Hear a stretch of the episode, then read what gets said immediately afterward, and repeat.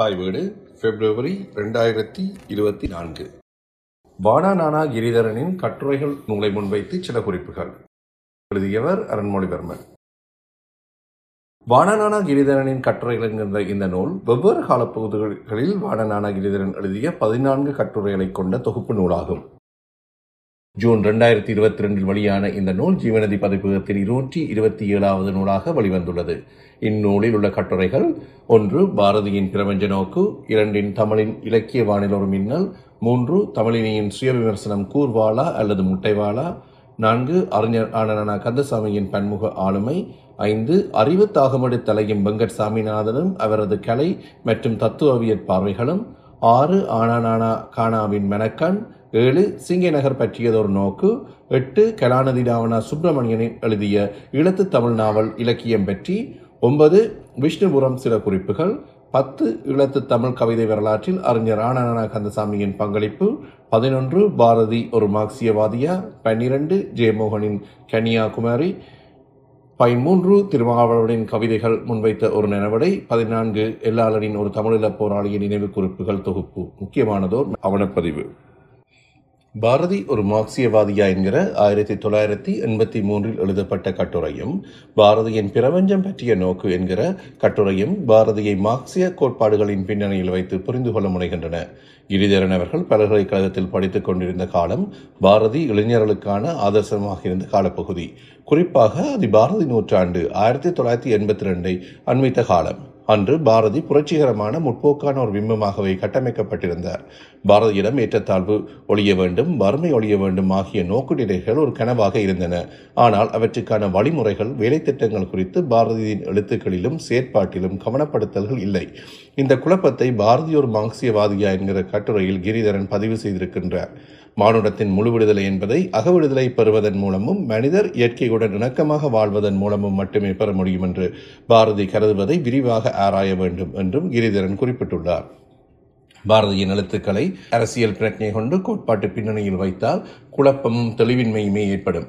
அப்படி இருக்கின்ற போது பாரதிக்கு இந்த நூலை சமர்ப்பணம் செய்திருக்கும் கிரிதரன் பாரதி குறித்து அவரது சமூக அரசியல் கலை இலக்கியம் சார்ந்த தெளிவுமிகு எழுத்துக்கள் அவற்றில் விரவி கிடக்கும் ஆழ்ந்த சிந்தனையின் வெளிப்பாடுகளினை மிகவும் பாதித்தவை. அவரது முரண்பாடுகளை நான் அறிவுத்தாகம் எடுத்து அலையும் சிந்தனையின் வெளிப்பாடுகளாகவே காண்கிறேன் என்று தனது சமர்ப்பணத்தில் குறிப்பிடுவதுடன் என்னால் உடன்பட முடியவில்லை. அதுபோலவே இந்நூலில் உள்ள அறிவுத்தாகமடு தலையும் வெங்கட் சாமிநாதனும் அவரது கலை மற்றும் தத்துவவியற் பார்வைகளும் விஷ்ணுபுரம் சில குறிப்புகள் ஆகிய கட்டுரைகள் குறித்தும் சில விடயங்களை கவனப்படுத்த விரும்புகின்றேன். இந்த இரண்டு கட்டுரைகளிலும் முறையே வெங்கட் சாமிநாதன் குறித்தும் விஷ்ணுபுரம் குறித்தும் அவற்றில் வெளிப்பட்ட வலதுசாரித்தனம் இந்துத்துவ அல்லது பார்ப்பன மனநிலை மார்க்சிய எதிர்ப்பு போன்றவை குறித்து எழுதப்பட்ட விமர்சனங்களுக்கான பதில்களாகவே கிரிதரனின் கட்டுரைகள் அமைந்திருக்கின்றன. வெங்கட் சாமிநாதன் மார்க்ஸ் மீதும் எங்கல்ஸ் மீதும் அவரது கோட்பாடுகள் மீதும் நன்கு மதிப்பு வைத்திருப்பவர். ஆனால் அவை உருவான காலகட்டத்திற்கு உரியவை. இன்று நிலவும் சமுதாய பொருளியல் சூழலுக்கேற்ப அவற்றிலும் மாறுதல்கள் செய்யப்பட வேண்டும் என்பதையும் அவர் வலியுறுத்துபவர் என்று இங்கு குறிப்பிடப்படுகின்றது. வெங்கட் சாமிநாதன் கொண்டாடிய முன்மொழிந்த அழகியலும் கலைமரபுகளும் கருத்தியல் தளத்திலும் உள்ளடக்கத்திலும் சமூக பிரஜை இல்லாதவை. சமூக நீதி குறித்த அக்கறைக்கு எதிரானவை. அதனால் தான் வெங்கட் சாமிநாதனால் சோவையோர் ஒரு என்று புகழவும் ஆர் எஸ் எஸ் கருத்தியலை முன்னெடுக்கும் அரவிந்தன் நீலகண்டனை கொண்டாடவும் முடிந்தது. வெங்கட் சாமிநாதனிடம் ஆழமாக குடிகொண்டிருந்த திராவிடம் அல்லது மார்க்சிசம் மீதான வெறுப்பு அல்லது ஒவ்வாமை அரசியலின் பின்னணியே அவரது மதிப்பீடுகளிலும் வெகுவாக தாக்கம் செலுத்தியது என்பதை நாம் புரிந்து கொள்வது மிகவும் அவசியம். அதுபோல விஷ்ணுபுரம் பற்றி எழுதும்போது ஜெகமோனின் விஷ்ணுபுரம் இருப்பு பற்றிய ஞானத்தேடல் தான் என்று அவரே பல இடங்களிலும் குறிப்பிட்டுள்ள போது அந்த ஞானத்தேடலுடன் ஒப்பிடும்போது வெகு சாதாரண விடயங்களை பெருசுபடுத்தி இல்லை இந்த அற்ப விடயங்களைத்தான் இந்த நாவல் கூறுகின்றது என்று சிலர் வளைந்து பொருள் கூற முனைவதை என்னவென்பது அது மூன்றாண்டுகளாக அலைந்து திரிந்த ஜெயமோகனின் தேடலினை கொச்சைப்படுத்துவதாகும் என்பதை படிக்கின்ற போது அதிர்ச்சியே ஏற்படுகின்றது. முதலில் இப்படியான வாதம் வாசகரின் சுதந்திரத்திற்கும் வாசிப்புக்கும் தடையாக அமைகின்றது.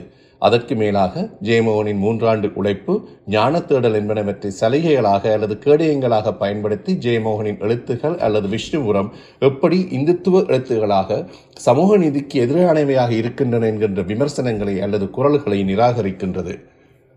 பொதுவாக நூல்கள் குறித்த அறிமுகங்களையும் கட்டுரைகளையும் எழுதும்போது குறித்த அந்த நூல் அல்லது கட்டுரையினது வாசிப்புக்கும் எமது முன்னைய வாசிப்பு அரசியல் பிரச்சனை அல்லது நிலைப்பாடு அனுபவம் ஆகியவற்றுக்கும் இடையிலான இடைவெட்டுக்களையே கட்டுரைகளாகவோ உரையாடல்களாகவோ வெளிப்படுத்துகின்றேன். இந்த வகையில் வாசிப்புகளையும் எழுத்துகளையும் அவை குறித்த பகிர்வுகளையும் நீண்ட தொடர்ச்சியான உரையாடலின் பகுதியாகவே கருதுகின்றேன். என்னுடைய இந்த நிலைப்பாட்டிலிருந்து பார்க்கின்ற போது கிரியரனின் எழுத்துகள் குறித்த பிரதிகள் பற்றி எழுதும்போது அதிலும் குறிப்பாக புனைவுகள் குறித்து எழுதும்போது அவற்றை அரசியல் பிரஜை சமூக நீதி கோட்பாடு ஆகியவற்றுடன் இடைவெட்டி பார்க்க தவறிவிடுகின்றன என்பதை எனது அவதானமாக உள்ளது. தமிழினியின் கவிதைகள் குறித்து தமிழினி இலக்கிய வானில் ஒரு மின்னல் என்கிற கட்டுரையும் கூர்வாளின் நிழலில் நூல் குறித்து தமிழினியின் சுய விமர்சனம் கூர்வாளா அல்லது மொட்டைவாளா என்கிற கட்டுரையும் எல்லாளனின் ஒரு தமிழீழ போராளியின் நினைவு குறிப்புகள் தொகுப்பு முக்கியமானதோர் ஆவணப்பதிவு என்கிற கட்டுரையும் இடம்பெற்றுள்ளன. தமிழினியின் ஒரு கூர்வாளின் நிழலில் வெளியான பின்னர் தமிழினியின் கணவர் ஜெயக்குமருடனான உரையாடல் ஒன்றில் தேசம் நெட் ஜெயபாலன் இது கூர்வாள் அல்ல மொட்டைவாள் என்று குறிப்பிட்டிருப்பார். தமிழினியின் விமர்சனங்கள் காரமாக இல்லாமல் இருக்கலாம். ஆனால் அவர் தன்னையும் தான் சார்ந்திருந்த அமைப்பையும் பற்றிய சுய விமர்சனம் செய்திருக்கின்றார் என்பதை தமிழினியின் நூலிலிருந்தே மேற்கோள்களை காட்டி கூறும் கிரிதரன் முதன்முறையாக விடுதலை புலிகளின் முக்கிய தலைவர்களில் ஒருவராக விளங்கிய ஒருவர் தன்னை தான் சார்ந்திருந்த இயக்கத்தை சுய விமர்சனத்துக்குள்ளாக்கி இருக்கின்றார் அது வரவேற்கத்தக்கது. சுய விமர்சனங்கள் எப்பொழுதும் ஆரோக்கியமானவை. எதிர்காலத்தில் சரியான பாதையில் நடப்பதற்கு வழிகொடுபவை அதுவே இந்நூலின் முக்கியத்துவமும் கூட என்று கட்டுரையை நிறைவு செய்கின்றார். அதுபோல ஈழப்போராட்டம் குறித்து வெளிவந்த தன்வரலாற்று நூல்களில் ஆவணப்பதிவுகளில் அளவில் சிறிய சுருக்கமான நூலாக இருந்தாலும் ஈழ விடுதலை போராட்டத்தின் ஆன்மாவையும் அது எவ்வாறு அளிக்கப்பட்டது என்பதையும் மிக மிக நுணுக்கமாக பதிவு செய்த நூல் எல்லாளன் எழுதிய ஒரு தமிழ் தமிழீழ போராளியின் நினைவு குறிப்புகள் நூல்.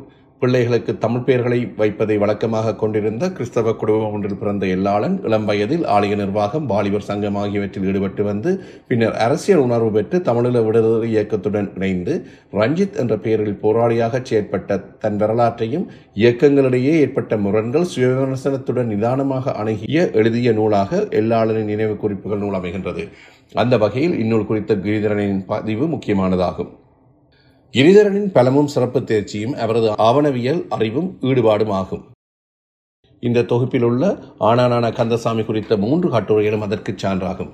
ஆனானான கந்தசாமியின் எழுத்துக்களில் வெற்றியின் ரகசியங்கள் என்கிற சுயமுன்னேற்ற கட்டுரைகளின் தொகுப்பு ஒன்றையே நான் வாசித்துள்ளேன். சுயமுன்னேற்ற நூல்களை நான் வாசிப்பதில்லை என்றாலும் ஆனானான கந்தசாமியின் எழுத்து நடை பற்றிய கிரிதரனின் குறிப்பினை பார்த்துத்தான் இந்த நூலை வாசித்தேன். உண்மையில் மிகவும் ஏற்கக்கூடிய ஒரு நடை. முற்போக்கு சிந்தனையும் களச்சேற்பாட்டு பின்புலமும் எழுத்துக்களில் முற்போக்கு சிந்தனைகளை தெரிவிக்கின்ற நோக்கு நிலையும் ஆனா நானா கந்தசாமியிடம் இருக்கின்றது. இந்நூலில் கிரிதரன் பல இடங்களில் கூறுவது போல ஆனநான கந்தசாமியின் எழுத்துக்கள் தொகுக்கப்படுகின்ற போதே அவர் பற்றிய இன்னும் முழுமையான பார்வை எமக்கு கிடைக்கும். இப்படியாக இன்னும் எத்தனையோ எழுத்தாளர்கள் செயற்பாட்டாளர்கள் பற்றிய விவரங்கள் காலத்தால் மறைக்கப்பட்டோ மறக்கப்பட்டோ போய்விடக்கூடும். நாம் தொடர்ச்சியாக நூல்களை ஆவணப்படுத்தலின் அவசியம் குறித்து பேசி வருகின்றோம்.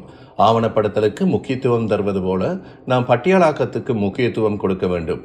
எழுத்தாளர்களின் எழுத்துகள் செயற்பாடுகள் குறித்த தகவல்களை பட்டியலாக்கம் செய்வது குறித்த பிரச்சனையும் உருவாகும் போதே இது சாத்தியமாகும். அச்சிதழ்களும் பத்திரிகைகளும் குறைந்து செல்கின்ற இன்றைய சூழலில் இந்த பட்டியலாக்கம் இல்லாத போது குறித்த தரவுகளை தேடி தொகுப்பது சவால் மிகுந்ததாக அமைந்துவிடும் என்பதை நாம் கவனத்தில் கொள்ள வேண்டும். இந்நூலில் உள்ள சிங்கநகர் பற்றியதொரு நோக்கு என்கின்ற கட்டுரை கிரிதரனிடம் உள்ள பிரதிகளை ஒப்பிட்டு ஆராய்ந்து கருத்துக்களை கண்டுதலியும் போக்கிற்கு உதாரணமாகும்.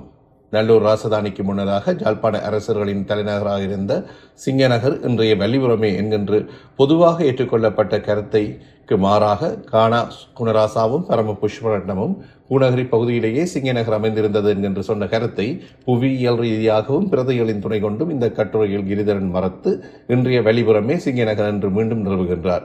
கலாநிதி புஷ்பரணத்தை மேற்கோள் காட்டி கலாநிதி குணராசா சிங்கநகர் பூநகரி பகுதியில் இருந்ததை வலியுறுத்துவார். கலாநிதி புஷ்பரட்னமோ கலாநிதி குணராசாவின் நூல்களை தனது சிங்கநகர் வாதத்திற்கு வெளிச்சேற்பதற்காக குறிப்பிடுவார் என்கின்ற அபத்தத்தையும் கிரிதரன் இங்கே சுட்டிக்காட்டுகின்றார். முன்னரே குறிப்பிட்டது போல இந்நூல் ஜீவநதியின் இருநூற்றி இருபத்தி ஏழாவது வெளியீடாக வந்துள்ளது. ஈழத்திலிருந்து இயங்கும் பதிப்பகம் இருநூற்றி இருபத்தி ஏழு நூல்களை வெளியிட்டிருப்பது ஒரு சாதனை. ஒப்பீட்டளவில் மிக குறைந்த எழுத்துப்பிழைகளுடனும் இந்நூல் செம்மை செய்யப்பட்டிருப்பதையும் குறிப்பிட வேண்டும். இந்நூலின் அட்டைப்படத்தையும் நூலையும் பரணிதரனே வடிவமைத்தும் இருக்கின்றார். அண்மை காலத்தில் பல நூல்களில் பொருளடக்கத்தில் பக்க எண்களை வழங்குவது தவறவிடப்படுகின்றது.